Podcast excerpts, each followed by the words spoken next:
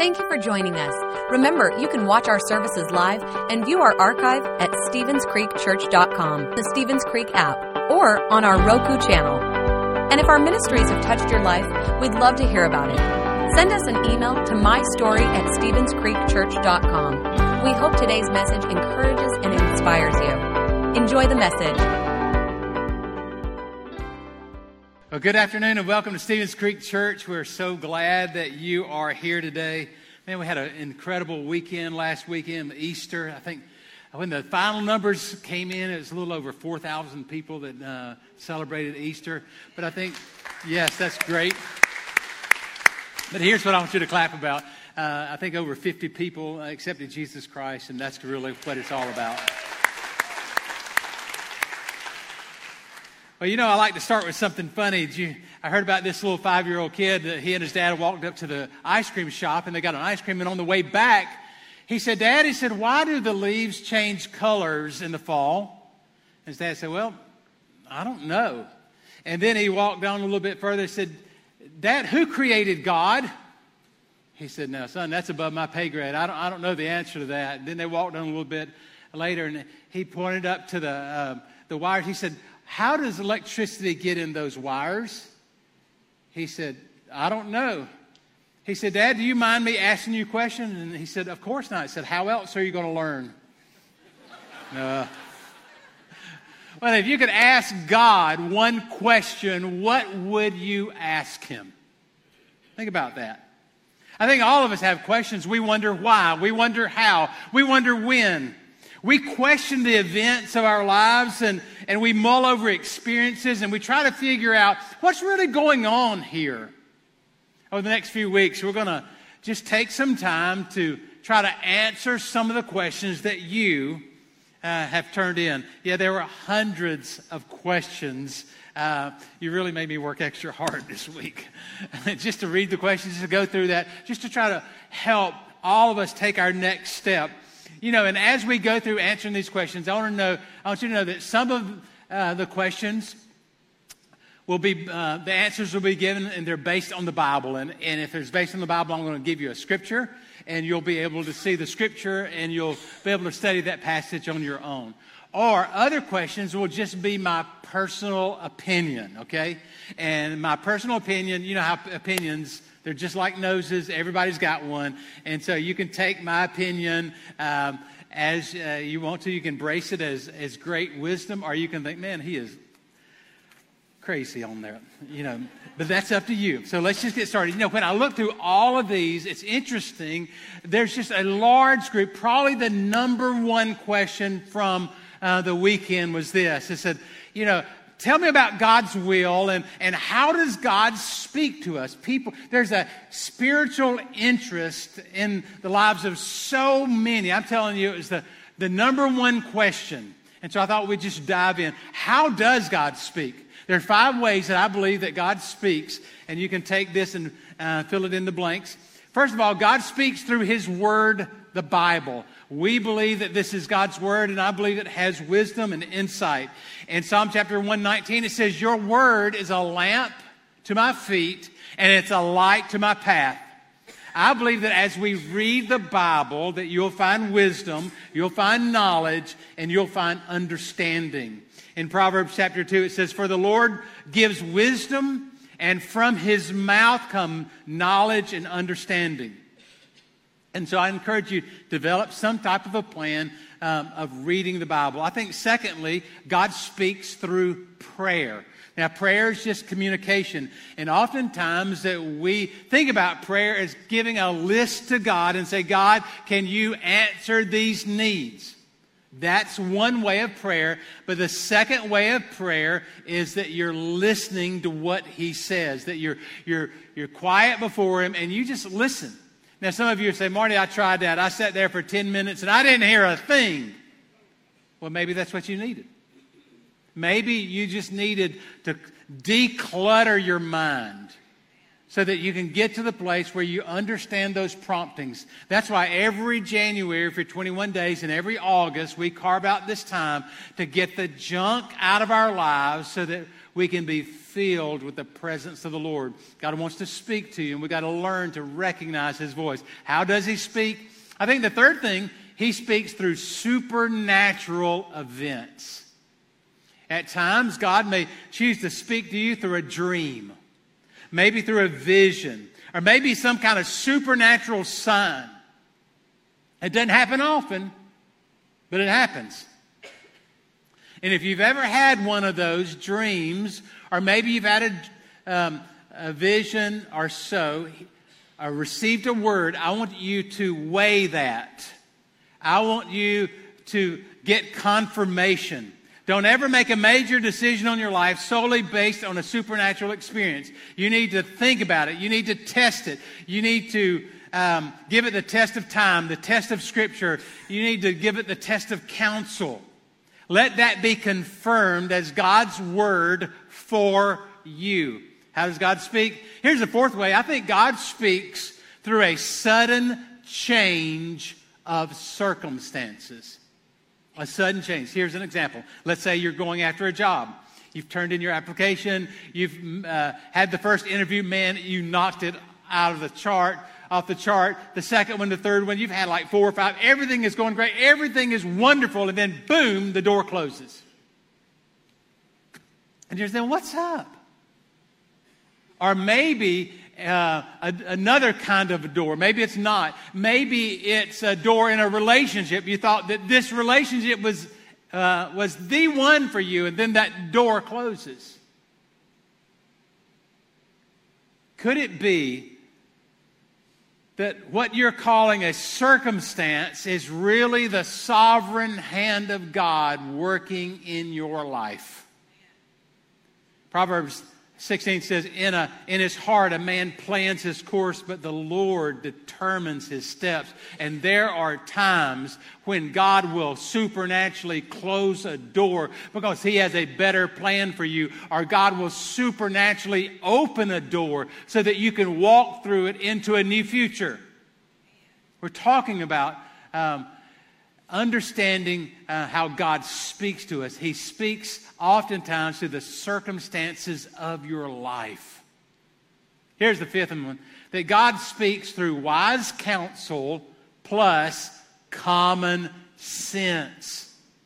Good old common sense. Now, when we first started the church, we were broke, okay? We were broke. Patty and I got married, and uh, we didn't know it took money to be married. We thought you just needed to be in love. So we were in love, so we got married. And then when we came to the point when we were 26, decided we we're going to start a church, we didn't realize it takes money to do ministry.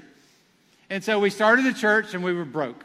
And so the first day we had 24 people in a living room. We passed the plate. We collected $369. That's how this church got started and everything else grew out of that first gift of $369. Um, we didn't have government funding, we didn't have denominational support or so forth in those days. And so, and even today we don't. And so, um, but that's how it all started. So there were some financial challenges. And so we had a worship pastor named Rod Stansky. I went to school with Rod, and I think he's pastoring a Methodist church now in Alabama. And uh, Rod and I were thinking, okay, we need to make some money. How can we make some money? He said, We decided that we could sell used cars. You know, you get enough used cars, there's some money to be made if you you get it right. And so we, we put this thing together. Okay, let's let's do that. And we talked to some folks and and uh, uh, we set a date that we would go to an auto auction over in Darlington and, and we would just dive into the used car business. Uh, again, we were Bible college majors have no clue about cars. We don't know how to work on them. We don't, but we heard you can make some money with them, okay? And so we go to this church conference in Athens, and David Cooper is preaching, and he's preaching away. And then he turns and he says, God didn't call you to sell used cars. God called you to preach, and God called you to pray. And so we kind of looked at each other, but we didn't say anything. On the ride home, this is, this is the truth, we said, Do you think he was speaking to us? Nah. Nah. He wasn't talking to us. Not at all. And so we ignored that. We uh, went over to Darlington. We, first of all, convinced a banker that broke people can borrow uh, money. And so we, they gave us money we went over there and, and we thought, you know what? Let's don't start off with something safe like a, a Toyota uh, Camry or something like that. Let's, let's get a red Mercedes. Okay, because you know, some of those highline cars, you know, higher the risk, higher the reward. So we just dove in. Uh, a red Mercedes came through and we bought that thing. And we uh, drove it home and we didn't realize that it had a cracked block that had epoxy keeping it together. I am telling you, every week that car had an issue.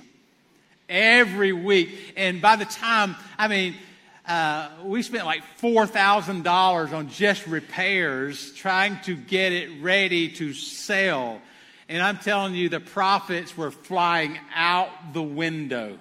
I'll never forget, after six months, we finally convinced a, a friend of ours who had an auto auction in Atlanta to take it and get it off of our hands. But what am I saying? God often speaks through wise counsel and good common sense. We ignored both. Both. Okay? So be careful of that. Use good, good common sense. I think that's what your mama said, right? You need to use the sense, or you don't have the sense God gave a billy goat. I think that's what she really said to me. But anyway, something like that. Second question is concerning God's will how do you find God's will for your future? Over and over in these, you'll see that question How do I know God's will for my future? Well, first of all, I want you to look in the mirror at yourself, okay? I want you to look at yourself. I want you to look at. Um, uh, where you've been. Uh, first of all, I want you to look at your gifts, your spiritual gifts. God created you, and when you uh, became a part of His family, He gave you a spiritual gift. So, what are your spiritual gifts? Those gifts that God has given you, those gifts that, um, that you're developing now. Do you even know that you have spiritual gifts? You know, do you even know that? Do you have this, uh, uh, the ability to teach or, or ability uh, to administer or to lead or so forth? Just look at those spiritual gifts. Secondly, I want you to look at your heart. What are those things that your heart just swells when you when you're involved in this situation, when you work here? It's like your heart is just expanded. It is just like your heart is full. What are those things that just make your heart full? We're talking about how do you know God's will for your future? Okay? How do you know God's will for your future? See, God created you, and I believe He has a future planned for you, a future to give you peace and a hope. Okay? So, what is that makes your heart swell? The third thing is, what kind of abilities do you have? What are you good at? Okay? Look at your life, and, and when people talk to you, and say, man, you're really good at that. Or, or when you work with your hands, it's amazing. How did you figure out that problem? I mean, you can put numbers together and make numbers say things that I would never imagine that. Or, or you had this, you know, all, you know, and people will tell you that. People say, you know, you're really good at I want you to notice um, those things that people notice in you. I'll tell you, uh, when I was in high school, I worked at Kmart. Now, most of you don't know what Kmart is because Walmart came around and put them out of business. But back in the day, um, Kmart's uh, were king. And I went to work at Kmart in Greenwood, right up the road here. And uh, Kmart has this little marketing tool called the Blue Light Special. Anybody know about a blue light special? I got a few of you. Okay, so the blue light is like a uh, blue light that's on a patrol car, okay? And it's on this big pole, and it's got this base, and they got wheels on it, and they wheel this blue light around the store. They plug it up and flip it on, and make they make an announcement. We're talking about abilities. Well, I had the ability to talk, and they recognized I had the ability to talk. So I became uh, the voice behind the blue light special. Now, Kmart shoppers, that blue light is now flashing in our garden department where you can get 5, 10, 10 fertilizer for the low price of $2.99. So hurry on back to the garden shop. And as always, we want to thank you for shopping here at Kmart. and so I became that voice behind the blue light special. And so we're talking about abilities. You know, Marty, you can talk. Why don't you do this? And so but I'm going all over, you know, doing that. What do you do that people says, you know what? They used to, they didn't know I was calling the ministry. They'd think, man, you ought to be on radio. That's what I'd hear all the time. You ought to be on the radio.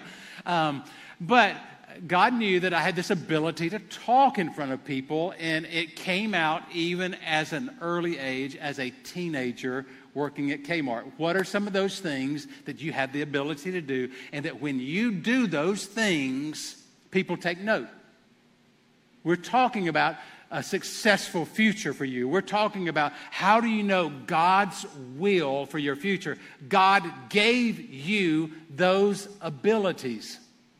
Okay, I want you to understand that. I want you to put yourself in that. God gave you those abilities, and you please Him when you use those abilities in a way uh, that can honor His name. And so think about that. Next, uh, look at your personality. Um, what kind of personality do you, do you have? Do you like big crowds or do you like smaller teams? Figure out your personality here at the, uh, on staff, we have gone through the Enneagram. Many of you have done that. It's an Enneagram test, and, and they rate personalities from one to nine. And now, when we uh, are working through a, a team or so, say, oh, he's a seven, or, or oh, yeah, he's a three. And, and so we, we look at personalities like that. Have you ever done anything like that? Do you know what kind of personality you have? Because when you start to do something like that and you read the description, you say, yeah, that's me. Yeah, yeah, that's me. I, I can definitely see that. Well, I want you to understand your personality and this will help you as you move forward. The third, the final thing is look at your experiences. Look where you've come from. Look at those experiences in your past. God never wastes a pain, and never, God never wastes a problem. So look at those pains and those problems, those experiences, that travel, or wherever you've been, wherever you work. Look at those experiences and know that God wants to use those experiences for you to figure out His will for your future. And so, my, my thing is this I want you to consider that now. So many times we talk about the future uh, in five years or in 10 years. Where do you want to be in five years? Where do you want to be in 10 years? Yeah, that's nice, but let's talk about, let's create the future today. Let's create the future today. Uh, the way you discover God's will for the future is to do God's will right now.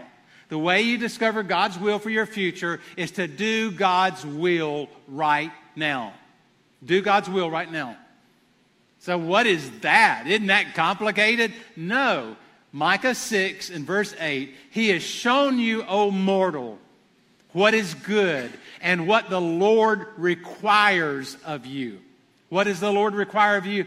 To act justly, to love mercy, and to walk humbly with the Lord your God to act justly, to love mercy, and to walk humbly with the Lord your God. And so, just it's not rocket science, but yet it, there's going to be um, some days that you've got to take some risk and you've got to step out in faith to kind of figure that future out. I do believe, I talk about creating the future, I believe you create the future in prayer, that you pray things into existence. But I love the thought that uh, walk and pray.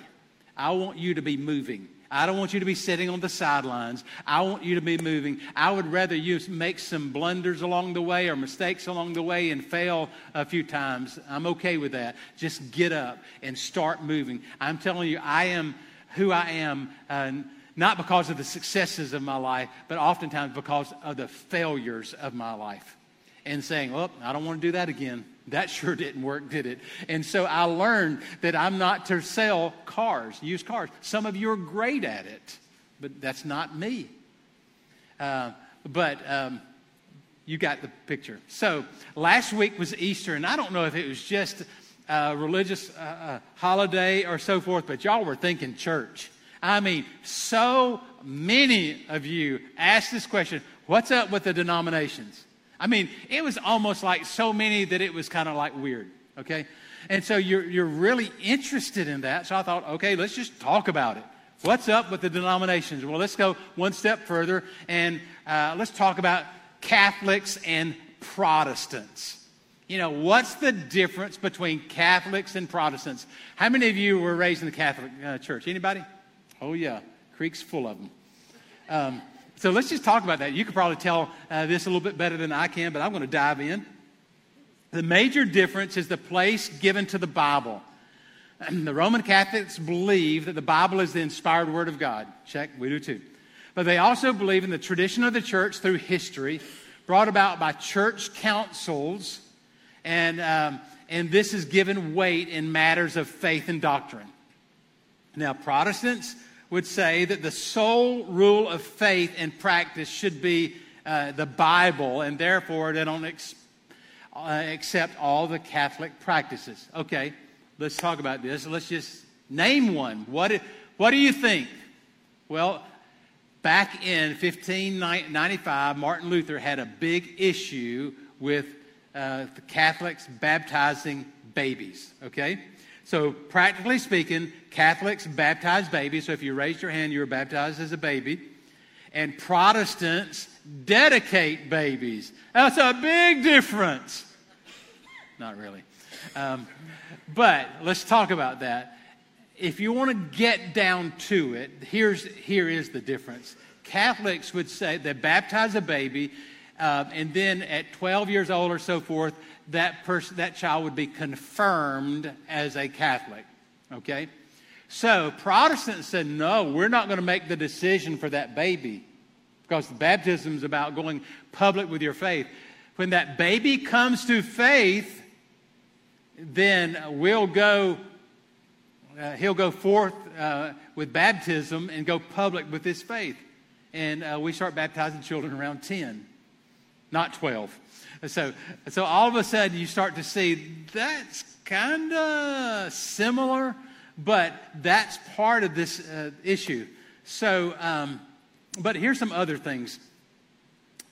Um, Catholics would put the Pope on a higher level we would look at the Pope as the president of the Southern Baptist Convention, as the general overseer of the Church of God, or the bishop of the United Methodists. We believe that he's anointed to serve in leadership of a particular group. That's how we would see that. Catholics would probably see that he is the next level of that. Uh, so there's a lot of questions about denominations. I mean, people really want to know what's the difference between Baptist and Methodist and those. Here's my point it takes different kinds of churches to reach different kinds of people. It takes a lot of different kind of churches to reach a lot of different kind of people. So when people freak out over denominations, oh, Sunday's the most divided day of the year, that's nonsense. Okay? That's nonsense. I feel like that God knew that people are different. They're just different. And it takes a lot of different kinds of churches to reach the people that he created to be different. For instance, you know, there's a, a group in the church that are just really intellectual, and they want to come and they want to take notes and they want to do line upon line and precept upon precept. They want to dot every I and cross every T. And they worship God through the intellect. Okay, that's good. Then there's another group of people that they're all about emotion. Man, they want to come and swing and sway and jump and thump. And if they could swing from the chandeliers, they would. It's all about emotion. And to the point where it's the biggest workout of their week. I mean, there's a lot of activity going on. So, where do we fit in that? Well, about 30 years ago, uh, or 32, when we planted the church, uh, we had a little tagline, Church of the Harvest, and I and people laughed at me back then. Now, times have changed, but back then I said we are going to be a spirit filled evangelical church. And their, their laughter said, Yeah, you can either be spirit filled church or you can be an evangelical church. You're not going to be both of those. But we just set out that we're going to do that. We're, going to merge that. We're going to have an intellectual approach where we're going to teach you the scriptures, and that's why we have scriptures up on the board, and that's why we have fill in the blanks because we want we want to engage your mind. But here's something else. We want you to walk in here and feel the presence of the Holy Spirit. We want you to walk in this room and says, "Wow, God was really there today." We want you to feel this. And I do believe that you can be intellectually challenged and you can be emotionally energized through the presence of the Lord. And so that's kind of where we meet together on that. And so let's talk about denominations. Uh, I feel like, uh, let me say this I love all the denominations. The, all the denominations that are preaching the word, I can have an appreciation for them. Now, I will uh, say that I feel like that I can speak on this issue uh, as well as anybody else in this room, and really as well as anybody else in town. And why is that? well, I have a bachelor's degree from Lee University, which is a Church of God school, which is rooted in Pentecostalism. Okay? I know about swinging and swaying and jumping and thumping. Okay? I, I get it. I get it. I also I have a master's degree from Samford University, and it's a Southern Baptist school. And it's at Samford. I learned there are three B's to a Baptist church. Do you know the three B's of a Baptist church? Buildings, bucks, and baptisms. And, and, and they've done well. Um, well, I have a doctorate um, from Erskine Theological Seminary, which is an associate Reformed Presbyterian seminary. And so uh, if, if you hear all that and say, well, that explains why you're so screwed up. And, and that could be. But let me say, as a result of that, I think that's why God has allowed me to be here because there's such diversity within this uh, family. But very practically, we need the Baptist. We need the Baptist because they remind us the importance of small groups and evangelism. And they have done well. I'm telling you, you know, uh, a Baptist church, they'll set up a Sunday school class anywhere. You go to the mall, if you slow down long enough, you, you just join the Baptist Sunday school class and, and, and they're great about that. Um, and that's just not a weird thing. That's actually when we were at Samford, they did that. They set up kiosks at, uh, at in malls and signed people up for Sunday school, and that's how they did it. It worked. Okay, and so I appreciate small groups and I appreciate evangelism. I, uh, I, we need the Presbyterian church because they remind us the importance of God's sovereignty and how God is working behind the scenes so that His will can be done in our lives. I get that. Check. Come on, God, move. Open those doors I'm supposed to walk through, close the doors I'm not. Uh, we need the Methodists because we need to be reminded that there's structure and order and I can appreciate the Methodist Church. In fact, several years ago, I, I went on uh, a mission trip with uh, Wesley United Methodist and had a blast. And there are moments on that mission trip where they were more Pentecostal than we were. And so I, I appreciate that in structure and order. We need Pentecostals because we need to be reminded that God is in the miracle working business and we need to be filled with the power of the Holy Spirit. We need the Catholics. You know, the Catholics of the year has taught us the importance of tradition, and they have taught us the importance of property. So many of the artifacts in the, um, the places that we visit, in, uh, you'll visit if you go to Israel, you'll see there's a Catholic church there because they went in and bought that land so that they could tell the story of uh, the feeding of the 5,000, or they could tell the story of Magdala, or they could tell the story of uh, Jesus' resurrection, or the Garden of Gethsemane. You see, those places, they have churches there because the Catholic Church went and said, We want to preserve this for the generations. I appreciate that. So, I love all the denominations that preach the word. Now, just very practically, in Georgia, um, the top five denominations. Southern Baptist is number one, a Methodist number two, Catholics are number three, non denominationals are number four. It's not a denomination, but yet in this study they are. Uh, and the Church of God is number five, fifth largest in the state of all the, the scores of denominations that we have. You are Church of God. And um, so now let's bring it a little closer to home. I got all this stats. I ran across this new web, this website that's new to me. It's called thearda.com uh, the, and it's the, I think it's the American Religious Data Association, okay? So I went there, and so you can drill down to very counties. So I went over to Aiken County. Do you know that 60% of the people in Aiken County go to church? Amen. Um, and some of those people from Aiken County come to church in Georgia. But anyway, they don't, uh, when you go to Richmond County, 57.5% of the people in Richmond County go to church. Columbia County, 38% of the people in Columbia County go to church. I was shocked. I was shocked. I mean, we've been, we're a Columbia County church now we've, for decades. And uh, that means 62% of the people in Columbia County do not go to church. I was shocked. And I'll tell you what it spoke to me. It spoke to me that we need to be very focused about the reason that we're here. We're here to create a safe place for people who are far from God can come and experience the life-giving message and the grace of Jesus Christ. We are here uh, saying boldly, lost people matter to God, and if they matter to God, they ought to matter to us. So that means that it's time not to rest on our laurels, not to rest on our 30 plus year history, but it is time to roll up our sleeves and be about the Father's work and compel people to come to the Lord. And so uh, that was startling for me, and I, am going to be diving into that because I'm, I'm interested in that kind of stuff. But what, in a nutshell, what am I saying? It takes a lot of different churches to reach a lot of different people. So let's move on. Let's talk about cultural tolerance. One person asked this question Why do some Christians condemn others when Jesus taught tolerance, love, and inclusion? Now, let's talk about tolerance. That is a buzzword in the culture. And typically, we think about um, what the culture calls tolerance. Everybody has a right to his own opinion. You know, I, I feel that too. Yeah, think what you want. Uh, what people do in private is their own business.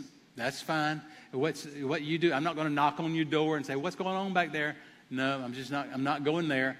Uh, and they say, you know, different religions are different ways to God. Now, I do have to drive a stake in the ground. I don't believe that. Our culture wants you to believe that all opinions are valid and approve of all lifestyles and treat all behaviors as acceptable. And they, uh, the culture puts pressure on all of us to embrace that.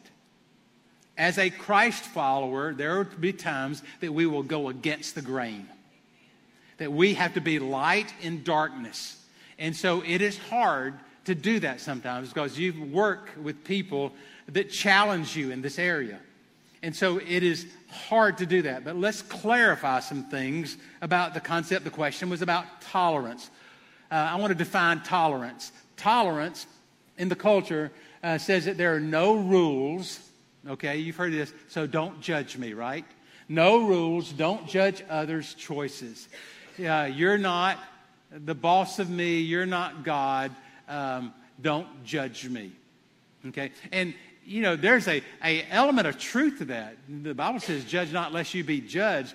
And so we've allowed the culture to take that scripture out of context and, and drive home a message um, that is not true. Okay, biblical tolerance says that I will share God's truth with others in gentleness and respect. That we're going to share God's truth, but we're going to communicate it in a way that has gentleness and respect. That we're going to love people enough and we're going to speak to them in a way that they can understand it, in a way that they can receive it. We say it and we've said it for years I need you to be nice to people. Because I believe that being nice and respectful to people will open the doors for spiritual conversations. Next verse, Ephesians 4 says, Be completely humble and gentle and be patient, bearing with one another in love. Give them space, help them process this. I really think tolerance, uh, from our point of view, begins with seeing other people, um, focus on other people than just yourself. If you're always focused on yourself, you're not going to impact the world. But if you look at others and try to help other people, then you'll start to see your influence grow. And so we've got to see the people as Jesus saw them. Jesus cried over Jerusalem and said, These people are lost.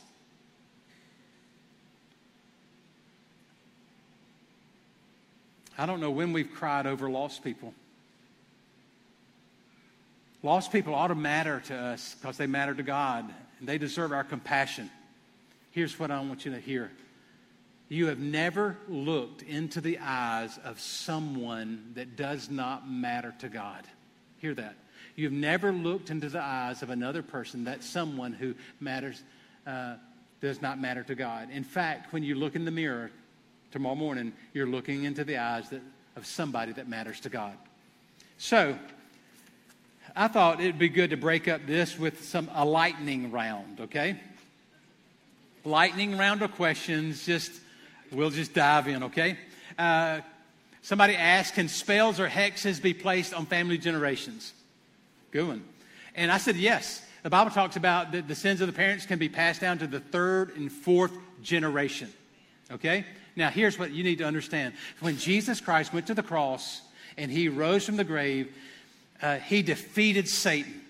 So, in the name of Jesus, we can break every hex or every curse because Satan has no authority over you. You can be free in Jesus' name. Okay? Amen on that? Um, what's the easiest way to read the Bible? Well, uh, I've done various things. I like to, these days. I like reading this book. Okay, but I went through a season where uh, I was always reading my iPad. I had to read the Bible on the iPad, and and I just had to come clean with that. The reason being, I could enlarge the font um, and still not have reading glasses. And so then I said, okay, I'm 55. I can get reading glasses. And now I'm back to reading the book. Okay. But also, I went to a season where I just like to hear the word. Faith comes by hearing, hearing by the word. So download the YouVersion app and you can uh, click on a, uh, a tab and they will read the Bible to you. And so I just wanted to hear it. And so I just encourage you to do that, but find a Bible that you understand. Um, I read the NIV because I feel like it probably has the greatest cross section, and I speak to a lot of different people. But uh, maybe you want to look at the NLT, the New Living Translation. It's a it's a good uh, version too. Okay, is it okay to write um, or take notes in my Bible, or is that disrespectful? I thought that was an interesting question. Now, most of you don't understand probably why that question is important, but here's a little snapshot into the old South. If you've been to your grandmother's house, maybe your great grandmother's house, because a lot of you are young, uh, you probably walk in that house and maybe on the coffee table or somewhere, there's this huge Bible. I mean, it's a it's a coffee table Bible. And you say, what's it? Why is it that I go every house and see one of those big Bibles? Anybody know what I'm talking about? Am I, okay, you know what? I'm, okay, here's why. Because back in the 60s and early 70s, uh, these Bible companies would go to college campuses and they would convince college students, hey, you want to make money in the summer? Come sell Bibles door to door. And so they canvassed the South, knocked on doors, and they sold people Bibles. And so I happened to have one of those, but my daddy said that Bible is a special book. You got to respect that Bible. You got to treat it right. And so, my goodness, you don't touch it, you don't read it, you don't do anything but put a rose in it from your granddaddy's funeral or something like that, or somebody's wedding, and then you you put it with some wax paper and then you leave it there. That's what a Bible does, okay?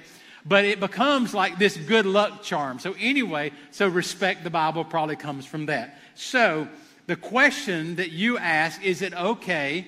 To write or take notes in the Bible? I say yes. I'd say get a pen. I'd get a highlighter. I would say fill your Bible up with notes and then put it on the shelf by another one and start all over. Okay? Write all over it. Okay. What does the Bible say about complaining? Well, um, now this is very practical. Be, it says be respectful. It says be kind and so forth. But how about this? Look at the Old Testament. In the Old Testament, the children of Israel started uh, grumbling and complaining, and what happened? They died in the wilderness and they didn't make it to the promised land. And so be careful. If you complain so much, you may not make it to the promised land. And I'm not talking about South Carolina. So, most of you not from here, there's a town right up the road called Promised Land, South Carolina. And so, you got to stay with me, okay? How to step into your dream or calling when you feel called in the ministry? I love this question. Here's what get in a small group. Um, uh, maybe lead a small group. That's the good thing. Or maybe, why don't you uh, test the waters out uh, with some of the spiritual gifts and uh, maybe work in children's ministry, maybe work in our youth ministry, something like that, okay? Um,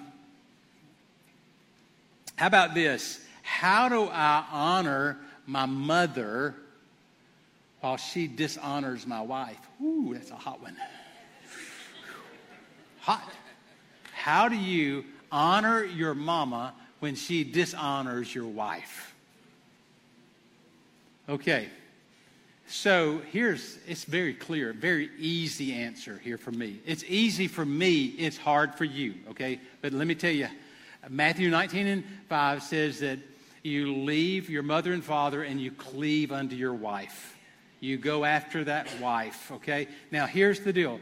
When we talk about honor your mother and father, you've got to understand it changes as the seasons of life change. To honor your mother and father when you're a child means that you obey them. Okay? To honor your mother and father as a teenager, it means you respect them. As you move older in life, to honor your parents means that you support them. But you are separate from them. And so I would just encourage you to, to go after uh, that spouse, go after that wife, okay? Okay, what's the importance of coming to church? uh, instead of studying at home. And I think I had another one. Um, is it possible to come to church uh, to love Christ without attending church? Okay? Uh, uh this is a cultural thing again. Um, I think our uh, connectedness, where you can just download sermons, you can watch this uh, online at StevensCreekChurch.com. You can download the podcast, and, and so we start we get our information different. And so, if you approach church that way, then um, download us, watch us every week. We have people that watch us from all over the world. But let's, I want to take you to the next step. We talked about an intellectual approach, and then we talked about an emotional approach. I want you to be in church because I want you to sense the presence of the Lord. I want you to sense His anointing. I want you to be with a, a, group of family members. I want you to look over here and see somebody that you know. I think there's something powerful. The Bible says where two or three are gathered in His name, He's there right in the midst of it. And so just consider that as you are making those decisions. But the Bible also says, forsake not the assembling of yourselves together. He said, make it a point uh, to come to church. Uh, Paul said this way on the first day of the week, come. Okay? And so, why does this church not have a displayed cross? And I'm going to say, okay, come on. And this is not the only person that asked this question. And I want to say to you, slow down. Okay? Slow down. As you walk through the front door, slow down, look up. I'm telling you, there's a at least a 12 foot metal cross. The front door, the first thing you see when you walk in this building. I'm telling you, we had to have a lift to come and move that cross to the top. It came from Kentucky. I ordered the cross offline. It showed up here on a truck. We got a lift. We put. I mean, it has been here for years. Okay? Fear, build a wall, stop the invasion, lock her up. How can you support all that if you dare? Please explain. I can't explain all that. That's crazy. Yeah, uh, let me say this. Uh, we pray for those in our authority over us. We respect God's, uh, the people that God's put in order. And the interesting thing about that, um, uh, you know, if you ever read the, build, the book, The Pendulum, things swing you know, eight years of one party in, in line and then swings back. You know, so yeah, chill, chill, chill. You're watching probably too much cable TV. That's the truth. That's I said some things are going to be from the Bible and some is personal opinion. That's that personal opinion thing that jumped in, jumped right in, didn't even know. Okay, what about dating? What about dating? What does the Bible say about dating? Well, the Bible really doesn't talk about dating because in that culture, um, marriages were uh, prearranged um, among families. So it really doesn't talk about that. Um, you know, here's a good thought don't pull up, don't pull down, don't unbutton, and don't unzip.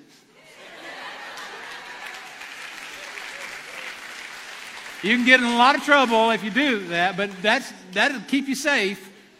You may say, say it a little slower? Don't unbutton, don't unzip, don't pull up, or don't pull down. Okay. That was free. Okay, Jesus coming back in Jerusalem or somewhere. I think Jesus is going to come back the air, um, and he'll call rapture the church up. Uh, eventually, there'll be a new heaven and new Jerusalem. And there are so many questions about the afterlife. I'm really considering doing just a whole day on that the Sunday after uh, Mother's Day. A lot of questions about heaven, hell, um, the rapture, all that kind of stuff. People are just interested in that.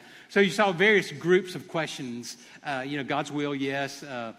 Uh, a lot of parenting and family things, yes. And then, you know, there's the denomination thing, which was, uh, was interesting. And then the end times. Okay, let's, let's move on. Okay, I'm going to kind of wrap it up. Uh, can I stay the night with my boyfriend if we don't have sex?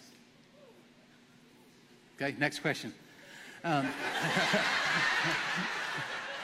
no. Let's talk about that. I think there's a lot of things to consider. Uh, first of all, what planet are you living on? I mean, really. I probably met your boyfriend. He's got a a plan in his mind, okay? And so, um, and he's not looking for an all night prayer meeting. Okay, so this past week I read a story that made me smile, or it may make you groan. But uh, this mom went to see her son at college, and when she got to his apartment, she found out, she didn't know this, that his roommate was female. And it startled her that she said, uh, you know, that his roommate was female. And he said, Mom, just, we're just good friends. She's in this room and I'm in this room. We're just good friends and everything's okay. They had a nice meal together. And then after that, she went home. And the next week, he wrote her an email and said, Mom said, I don't want to accuse you of stealing, but ever since that you've been here, we haven't been able to find our soup ladle. And she says, Well, I don't want to accuse you of sleeping with your girlfriend, but if you look in her bed, you'll find a soup ladle.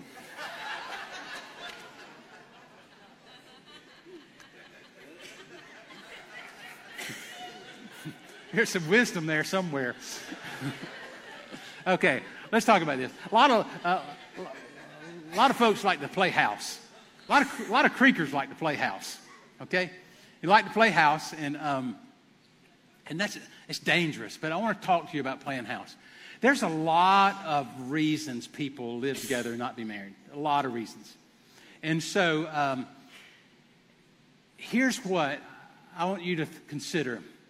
I don't want one of those reasons that you're living with somebody that you're not married to to be money. In the fact that we can't get married because we don't have enough money for a wedding. I've heard that many, many times. I don't want that to be true. So here's what I want to do. If you will get married, this church will pay for your wedding. Okay? I want you to listen to this. We will provide uh, 25 uh, invitations for each, you and your, your boyfriend or you and your girlfriend. We will provide the auditorium. We'll provide the reception. We will provide the music, the speaking. It will be no cost to you. No cost to you. But we've got to do it all on one day. And that we hadn't figured out that day, but we want to do it sooner. And, you know, uh, our first target was June 2nd. I had this thought on the way to church today. I had to run it across a couple of elders first. But, um,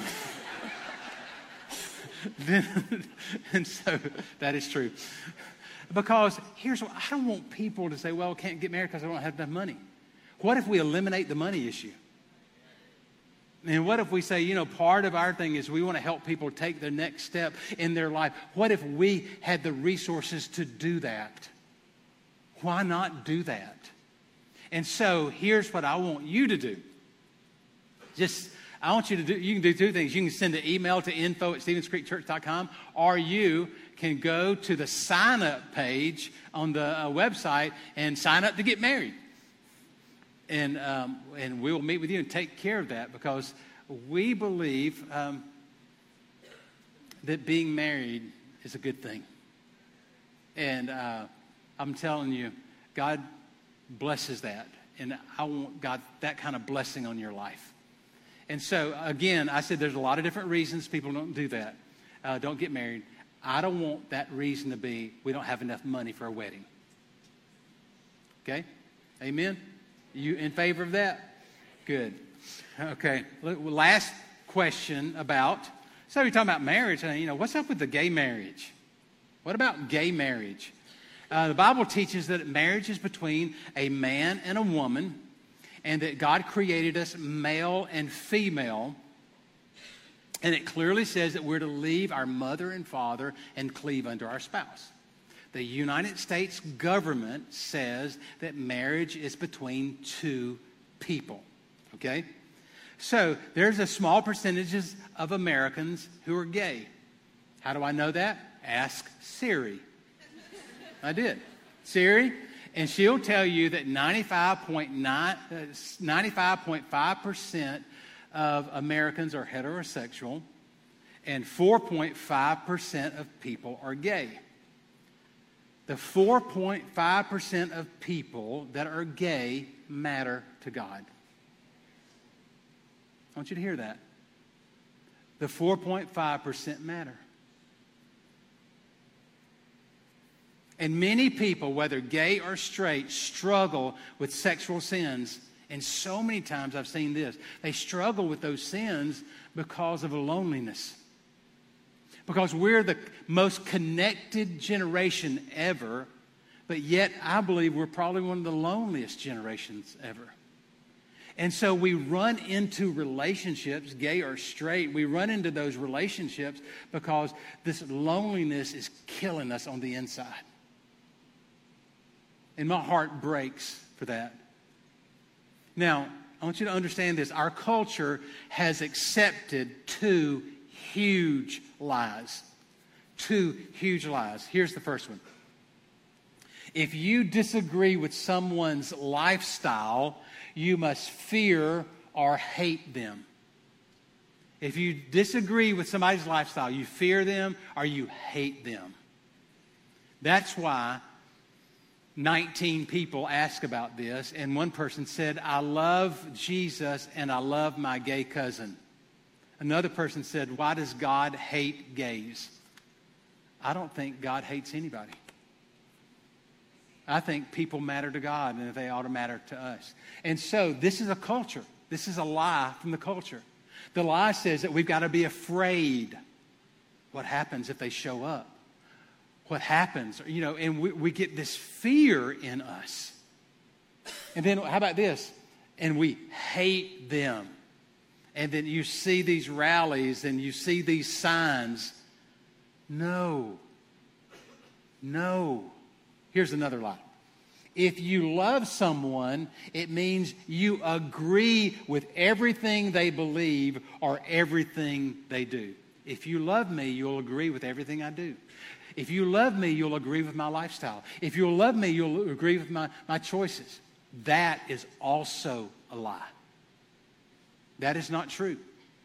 You can love somebody without agreeing with their lifestyle or their actions, and this may have nothing to do with gay or straight. Okay? So here's the point of the day you don't have to compromise convictions to be compassionate. You don't have to compromise your convictions to be compassionate. I want you to be compassionate. And you know, the term is gay, but I see so many folks who struggle with that. They're not gay at all, they're, they're sad.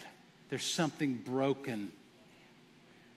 And not just them, there's something broken in our culture because we've misused and we've abused the gift that God has given us, and we've used it inappropriate, and we just have brokenness in there.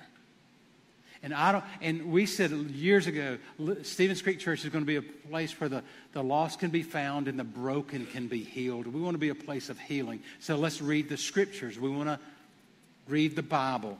1 Corinthians chapter 6, verses 9 through 11. Are, do you not know that wrongdoers will not inherit the kingdom of God? Don't be deceived about this. Neither will the sexually immoral you know, all that. You know what that means. Are the idolaters, are the adulterers, nor men who have sex with men. Next verse. Nor thieves. Now, how many of you have stolen those Stevens Creek ink pens? I've seen that. I bet if I went to your house, there's a Stevens Creek ink pen at your house. Thieves. We got a bunch of thieves here. I'm just kidding. Here's what I want you to do with those pink pen, ink pens. I want you to take them.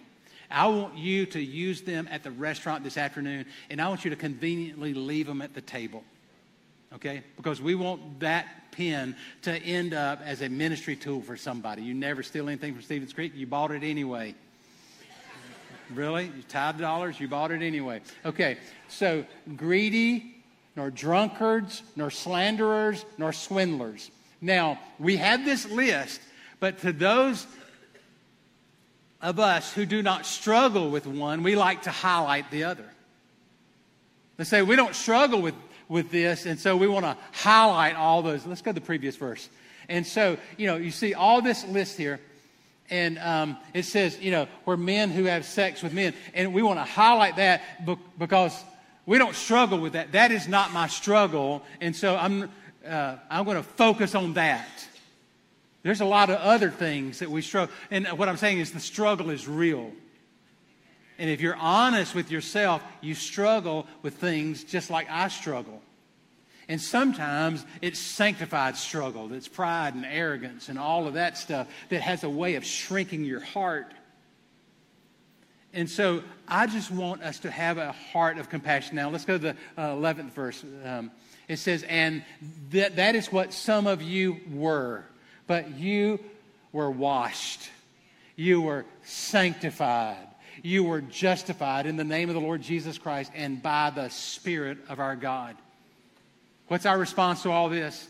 That Jesus saves sinners like me. Me. I'm the one that was saved.